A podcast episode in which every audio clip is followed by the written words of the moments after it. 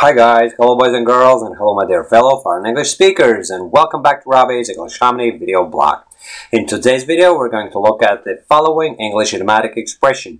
The fact of the matter is that. And uh, basically, if you're anything serious about your English fluency improvement, if you want to hear me use this phrase in different contexts, if you want to learn how to use it in your own English conversations, and uh, your spoken English self-practice sessions, please bear with me for a few more moments and everything is going to become crystal clear to you, my friends, I promise.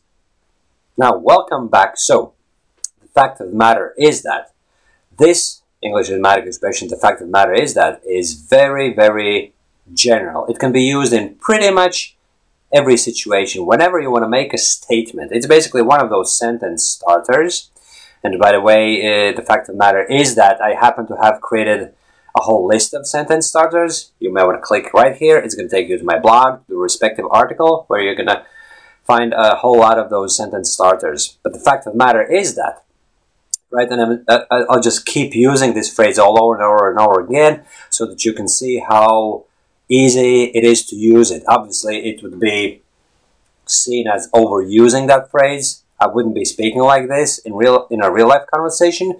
But the fact of the matter is that I'm just trying to make the point and just get you to feel how to use that phrase, right? So the fact of the matter is that again, you see, I can use it pretty much every few seconds if I wanted to, right? But the fact of the matter is that people would see it as overusing the phrase, just like I said, right? So I'm not even going to come up with any sample sentences because it's uh, it's irrelevant, really, because the fact of the matter is that this phrase can be used whenever you're opening a statement. You're just stating something, right? And uh, here's a few more expressions that can be used pretty much interchangeably, right? The thing is that, here's the thing, here's the deal, right? So whichever you use is fine.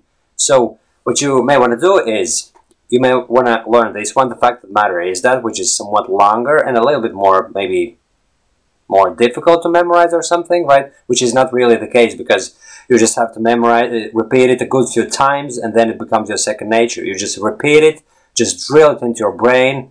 The fact of the matter is that, the fact of the matter is that, the fact of the matter is that, you do it once, for the second time, for the third time, then you do it after like a day or two, and then it becomes your second nature. So the whole concept of complexity is very subjective. It's just a matter of perspective, right? It's it may seem difficult at first, but when you learn how to use it, it, it, it stops being difficult. So just like I said, you may want to learn it first. The fact of the matter is that, and then learn the other expressions. Here's the deal. The thing is that. Here's the thing.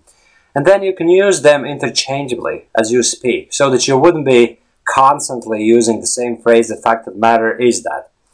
But uh, anyhow, the fact of the matter is that this phrase can be used whenever you're just making a statement. You're just saying something. You're just stating something obvious, you know, something interesting, you know. So the fact of the matter is that I have to stop recording this video because I have other urgent matters to attend, my friends. So if you have any questions about this phrase, which I don't think is going to happen because it's pretty straightforward, right? But if you have them, publish them in the comment section below and I'm gonna get back to you as soon as possible. So uh, thanks for watching this video and catch you soon. Bye bye.